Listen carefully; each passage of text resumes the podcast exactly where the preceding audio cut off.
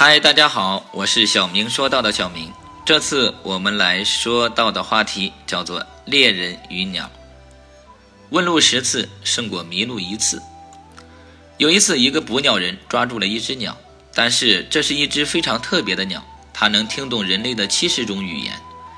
于是他就用捕鸟人的母语恳求他：“放了我吧，我会传授给你三条很有用的教诲。”你先告诉我。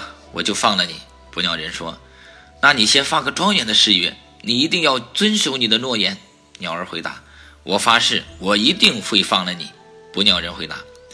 于是鸟儿说：“那就好好听着。第一个教诲是不要为已经发生的事后悔；第二个教诲是不要相信难以置信的事；第三个教诲是不要去做你做不到的事。”鸟儿把他的心得交给了捕鸟人后，再次央求：“现在遵守你的诺言，把我放了吧。”捕鸟人同意了，给了鸟儿自由。鸟儿展翅飞到旁边的一棵大树顶上，嘲笑捕鸟人说：“你真是个大傻瓜，让我脱离了你的手掌心。你不知道我身上有一颗魔珠，有着神奇的魔力，是无价之宝。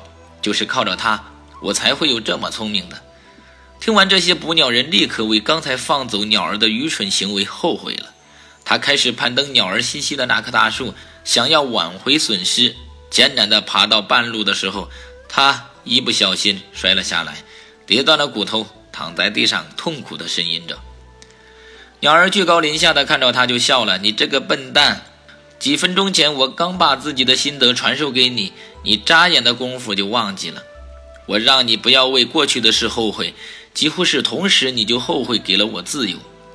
我让你不要相信难以置信的事，你仍然把我的话当作真理，居然相信我有一颗神奇的魔珠。要知道，我不过是一只再普通不过的鸟儿，每天都不得不辛辛苦苦地为食物奔波。最后，我提醒你不要去做你做不到的事，你还试图空手去抓一只会飞的鸟儿，因为你不听我的话，你现在不得不躺在那儿。摔断了骨头，流着血。你这种人就像谚语中说的那样，对聪明人只要说一句就够了，对傻瓜说一百句也是不管用的。可悲的是，人类中有太多像你一样的傻瓜了。做事一定要有聪明的头脑，要有自己的主观判断力。只让别人牵着你走，那样你迟早会被带入深渊的。非常感谢您的订阅和聆听，我是小明，我们下次再见。